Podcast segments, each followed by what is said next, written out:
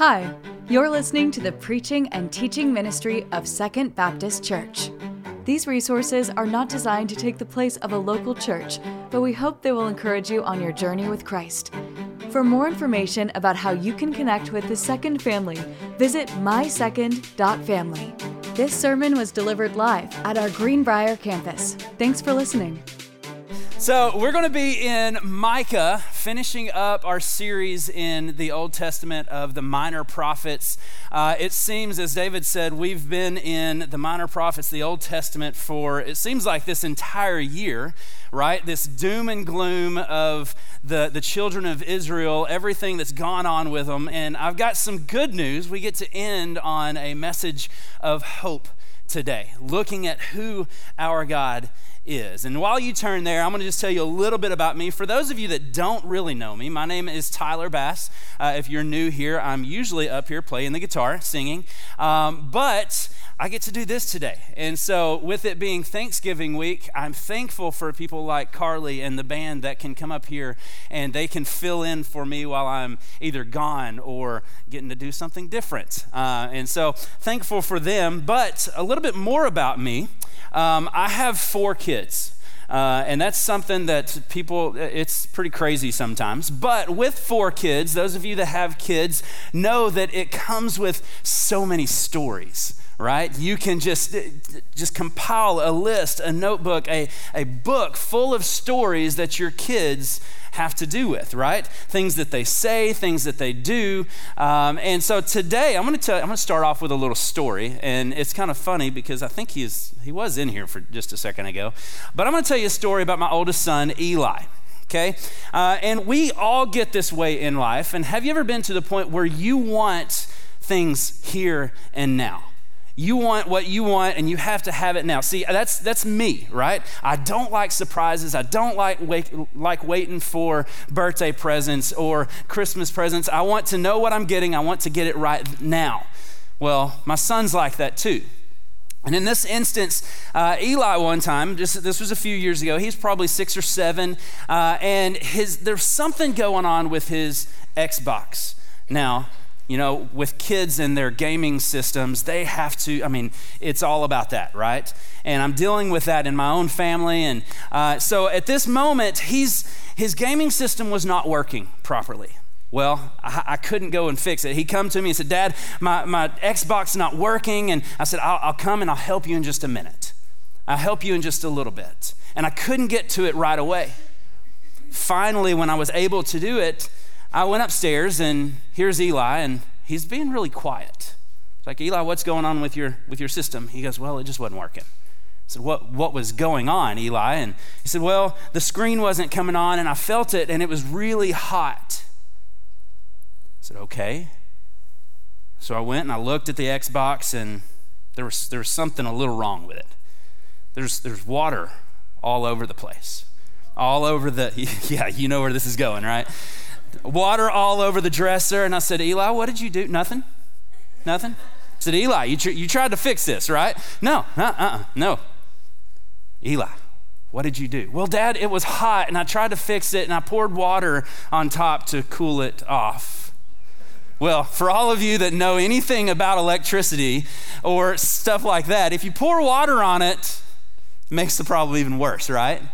Makes the problem even worse. And as I was thinking through this week's lesson and thinking through Micah and the situation that he was in, this, this statement come to mind. If your focus is on the here and now, you'll miss out on what's to come.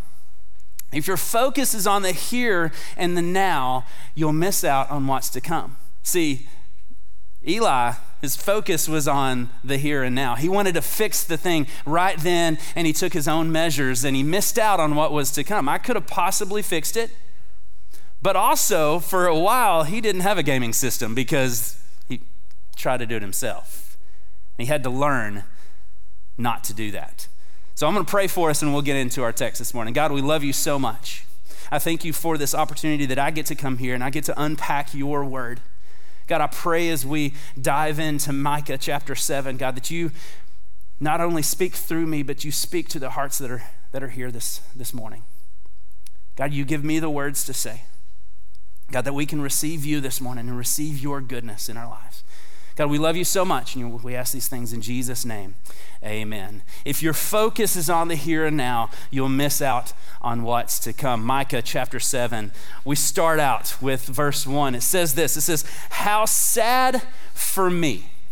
And this is Micah talking, and, and he's speaking out of sorrow, out of anguish, out of, he sees what's going on at this time. And, and here is where he is at. He says, How sad for me says, For I am like one when the summer fruit has been gathered, after the gleaning of the grape harvest, finds no grape cluster to eat, no early fig which I crave. It says, Faithful people have vanished from the land. There is no one upright among the people. You see, Micah is so upset because he longs for some goodness in the land. He longs for upright people. He craves, he is hungry to find good people, but they are nowhere to be found. This is the time that Micah was living in. It goes on, it says, All of them wait in ambush to shed blood. They hunt each other with a net. Both hands are good at accomplishing evil. The official and the judge, they demand a bribe. When the powerful man communicates his evil desires, they plot together. The best of them is like a briar. The most upright is, a, is worse than a hedge of thorns. I mean, just this imagery here. The day of your watchman, the day of your punishment is coming. And at this time, their panic is here. You see, Micah sees what's going on in the people around him. He sees the corruptness, the, even the officials, the, the people that are in charge, the powerful men, they're corrupt. He sees the divisiveness. He sees the, even the common people, what was going on with them. This hatred, this, this vile, this the, the, so bad. There was no one upright, no one good among them.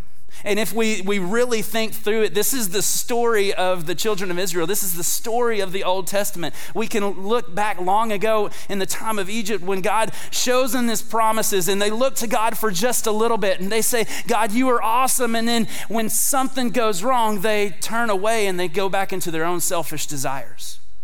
It's this emotional roller coaster with the children of Israel that we see all throughout the Old Testament. And this is the same place that they were in. This time is no different. The people had forgotten their God. That's where Micah stands at this point. The people had forgotten. There was so much confusion. They preferred lies to truth. And this confusion reached every level of society in the day of Micah. It goes on in verse 5 and 6. And says, Do not rely on a friend. Don't trust in a close companion. Seal your mouth from the woman who lies in your arms. Surely a son considers his father a fool, a daughter opposes her mother, a daughter in law against her mother in law. A man's enemies are the men of his own household. I mean, this is crazy to think about, right? A man's enemies are the people of his own household. This was what he was living in the confusion, the chaos, the divisiveness of this time.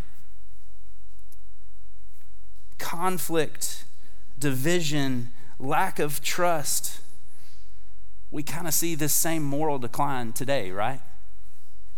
We see broken relationships. We see this in politics. We see this in churches. We see this among close friends. And, and Micah is talking about his neighbors and his friends husband, wife, sons, daughters, mothers, fathers. The basic unit of society was falling apart. It's crazy that not only back then, we see that today. We see it in our relationships, we see it in our families, we see it in best friends in school. I, I deal with students a lot. And the back and forth between friendships is just, it's absolutely crazy. But it's, it's crazier to think that this, all this had to happen And you're thinking, okay, what, what, are you talking about, Tyler? Why does this have to happen? Even Jesus quoted verse 6 in Matthew chapter 10. It says, For I come to turn man against father, a daughter against her mother, a daughter in law against her mother in law. A man's enemies will be their members of his own household. So I ask the question, what do we do when the people closest to us let us down in some way? What do we do when the people that we've leaned on, when we trust so much, let us down in some way? Because that happens today. What do we do when the world begins to lead us astray? I made mention of being a student minister, and, and, and, I'm in the schools once a week. I'm in the junior high, and just to see what is going on in the lives of our students. They're walking down these halls every day, and, and society is just confusing the mess out of them, right? Society and culture is telling them they should live this way, they should act this way, talk this way, do these things, grow up to be certain people. And they're so confused because they want to follow God. I, see it. They want to follow Him. But the world, the society is saying that's not cool, right? So, what, when, what do we do when there's so much confusion going on that we don't know what to do? We see that in verse 7. Micah reminds us to look to the Lord. You see, Micah reached this turning point when he began to, to look away from the sins of the people and he began to see the faithfulness of God. That's where Micah was at. He was at the point, this turning point of, okay, God, I see all of this going on and something has to change. So I am looking to you. It says this in verse 7 it says, As for me, I will look to the Lord. I will look to the Lord, the one who never lets us down, the one that, that I can always trust, the one who is always faithful, the one who cares and upholds me with his righteous right hand, the one who leads and guides me in ways that he guarantees are ultimately for my good. He says, I will look to the Lord. I will wait for the God of my salvation. This is a picture of complete and total dependence on God says, I am waiting, I am trusting, I am leaning on God. And that I can trust that He will come through for me. I will wait on the God of my salvation, and He will hear me. And not just hear me, He will answer me. This is the complete picture right here of dependence, of looking, of following our Savior what Micah is ultimately saying is when divisiveness comes, when corruption comes, when it just chaos of the world is coming, he says, I will continuously look to God, for he hears me and he will answer me. See, Micah understood the problem of his time. Micah saw the problems of his people. We've got to take a long, hard look. Do we see the problems of the people around us? Do we see the problems in our own lives? Because way too often we take our eyes off the one off of the one who should be leading us. Way too often we are focused on our own fleshly desires. Way too often we are chasing the things of the world instead of the things of god. We want the here and now. But verse 7 reminds us to stay focused on the lord so, how does Micah do that? How does Micah keep his focus? Why does he keep his focus on God? Because Micah understood who God is. I told you we're going to end with this message of hope, and that's exactly what we're going to do. In verse 18, we see this, this prayer, this, this prayer of celebration, of hope, in who God is. And it starts out like this it says, Who is a God like you? I love this question from, from Micah. It says, Who is a God like you? You see, more than 3,000 years ago, God, God performed one of the greatest miracles of all time when he got the children of Israel out of Egypt. He led them out and, and opened up the Red Sea and parted as they, as they walked across dry land. As soon as the last person reached the other side, he, he closed in the Red Sea, swallowing up the Egyptians. After this moment, after this great miracle, Moses and the children of Israel, do you know what they did? They sang a song and worshiped. And in this song, in verse uh, in Exodus chapter 15, verse 11, 11, it says, Lord, who is like you among the gods? Sounds familiar, right? Who is like you among the gods? Who is like you, glorious in holiness, revered with praises, performing wonders? Moses asked this beautiful question Who is like you, Lord? Is there anyone who can compare to you? And what he's really saying is there's no one majestic in holiness as you. No one is awesome in glory. No one works wonders. There is no one, no man, no woman, no so called God who can compare to you. And let's look 700 years later. This prophet comes on the scene named Micah, whose name literally means who is like the Lord. Who is like the Lord, just as in Moses' song? He says this starting in verse 18. It says, Who is a God like you, forgiving iniquity and passing over rebellion for the remnant of his inheritance? He does not hold on to his anger forever because he delights in faithful love. He will again have compassion on us. He will vanquish our iniquities. You will cast all our sins into the depths of the sea. You will show loyalty to Jacob and faithful love to Abraham, as you swore to our ancestors from days long ago. So I ask the question again Who is a God like you? In this passage, in these few short verses, I'm going to give you three things that, that we see, that we can glean from this passage, from his prayer of celebration. Number one, our God is merciful.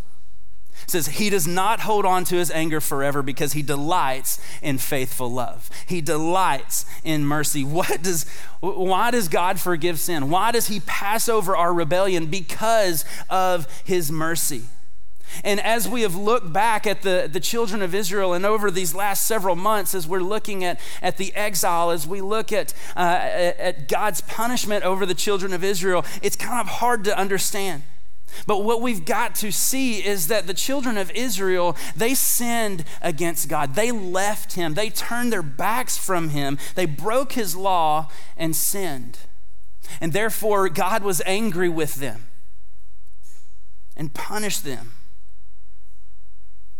We can ask, where's the love in that? right? If a God who loves us, who is who's so rich in mercy, why would he do that for his people? Because he loved them because he had mercy on them. They did not get what they deserved. See, we are disciplined because of his mercy. We don't get what we deserve. We are sinners. We are sorry sinners, and I am so glad that we don't get what we deserve. But we are also blessed because of his mercy. You see, he delights, he finds great joy in showing mercy. It's undeserved mercy. God is not, never reluctant to show his mercy because it pleases him to be merciful. Remember, we're, we're all sinners. We're saved by grace. We are undeserving of his goodness in our lives. And just because of his unrelenting love and mercy to his children, to his people, we find salvation through Jesus Christ.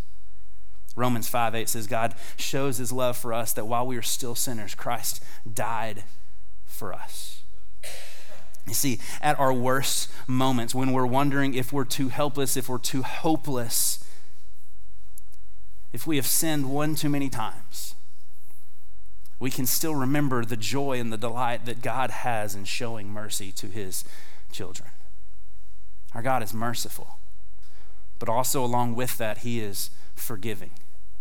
He goes on and says, He will again have compassion on us. He will vanquish our iniquities. You will cast all our sins into the depths of the sea.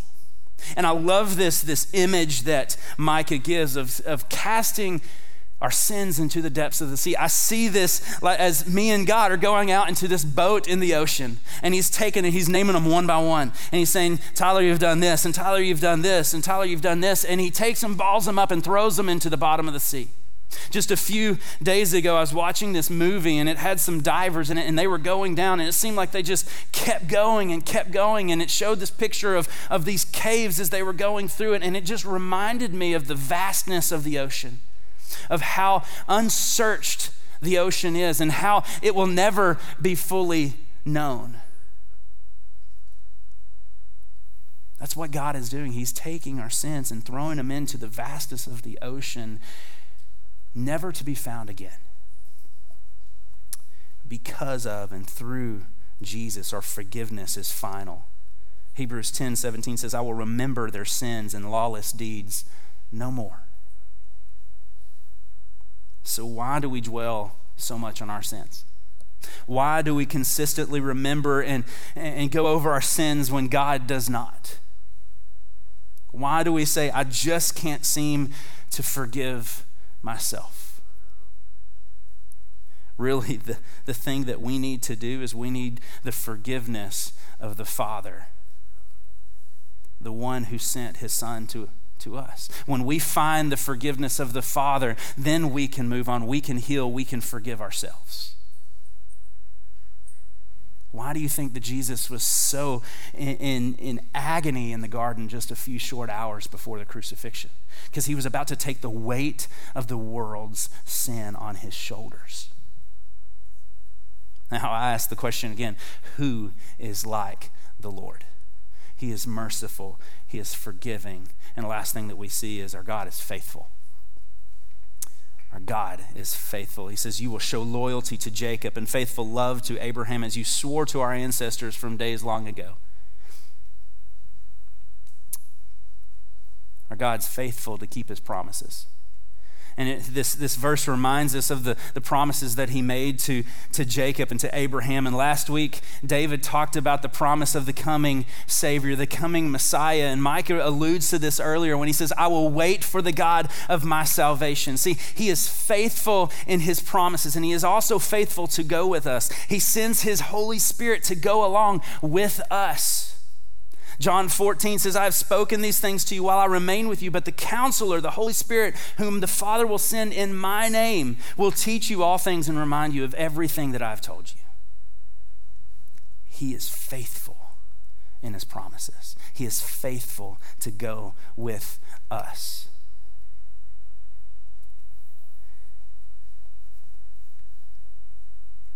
But I see these things. I see that he is merciful, that he is forgiving, he is faithful, and I just can't help but ask why.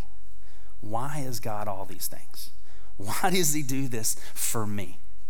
Go back up to verse 18. It says, Who is a God like you, forgiving iniquity, passing over rebellion? He does this for the remnant of his inheritance. That's us. Everything that he does, everything that he has, is going to be ours. We are the remnant of his inheritance. That's why he is merciful. That's why he is forgiving. That's why he is faithful, because he loves his people. He loves his remnant and he wants what's best for us. He wants the he wants goodness in our lives. He wants us to be unified together. You see, Micah saw this going on firsthand the, the chaos, the, the divisiveness, and that is not what God wants for his people. Ephesians 4 says this this is Paul speaking. He says, Therefore, I, a prisoner in the Lord, urge you to walk worthy of the calling you have received, with all humility and gentleness, with patience, bearing with one another in love making every effort to keep the unity of the Spirit through the bond of peace. Therefore, uh, there is one body and one Spirit, just as you were called to one hope at your calling. One Lord, one faith, one baptism, one God and Father of all, who is above all and through all and in all. This is what he wants for his people. With someone who maintains unity, someone who makes every effort towards the bond of peace to honor others, not to promote division, but heal division. And this is what Micah is dealing with. This is why he is so faithful to us. This is why he is so forgiving. This is why he is so merciful, because this is what he wants for his people. You see, the unity of the church revolves around Jesus the more that you are looking to the Lord, the more you are trusting in Him, the more you're honoring Him, following Him, the more you are doing that, the more we grow in unity together. This is what Micah is doing. He says, with all this going on, with all the chaos, with all the lack of trust, he says, As for me, I will look to the Lord. I will wait for the God of my salvation, and my God will hear me. See, he is choosing not to get caught up in the things of the world. He's choosing not to, to live for the here and now. He is choosing to keep his focus on the one who hears him because he knew exactly who God was. He's merciful, he's forgiving, he is faithful. That's who I want to follow. I told you a story of Eli earlier. As, as we close, I want to tell you a little story about me.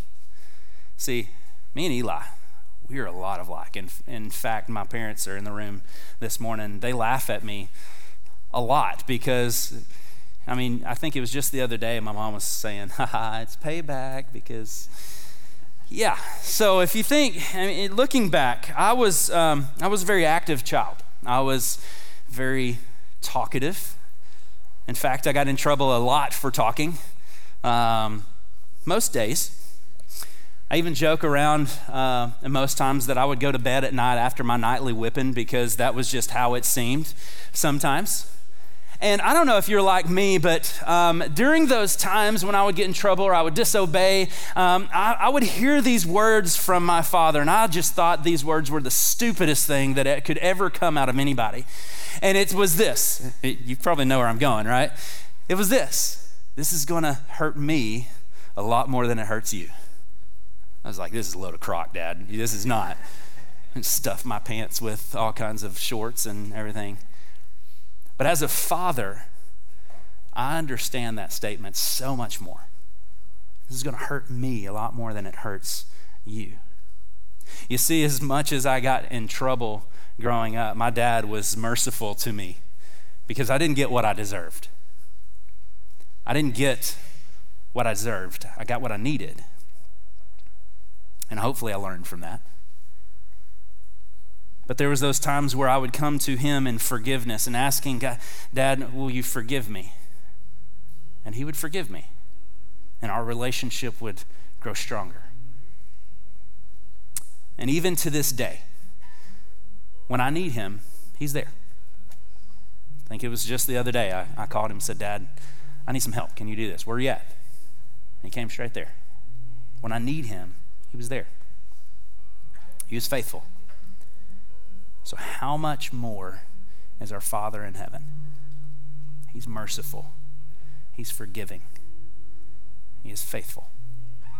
See, we have to stop dwelling on the things of the world, the confusion and the chaos, living for the now, and put our focus back on the one who's in charge, the one who brings salvation. I said it earlier and I'll say it again. If your focus is on the here and now, you'll miss out on what's to come. Thank you for listening to the preaching and teaching ministry of Second Baptist. We hope that we will see you in person this next Sunday. To find more information about service times, location, and ministry offerings, visit mysecond.family. Thank you for listening.